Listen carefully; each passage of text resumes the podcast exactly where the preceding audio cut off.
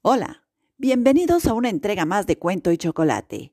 Nuestro invitado de hoy es Alfonso Reyes, conocido también como el Regiomontano Universal. Fue un poeta, ensayista, narrador, traductor, así como humanista, diplomático y pensador mexicano.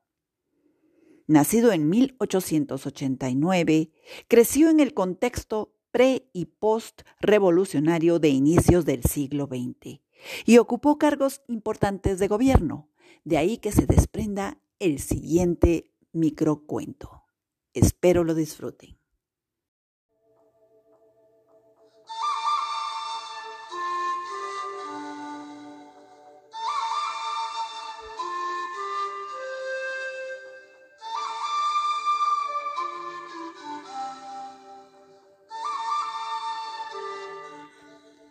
Duelo de Alfonso Reyes.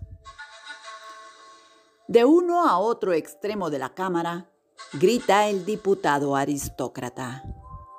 Dese usted por abofeteado. Y el demócrata, encogiéndose de hombros, le contesta. Dese usted por muerto en duelo.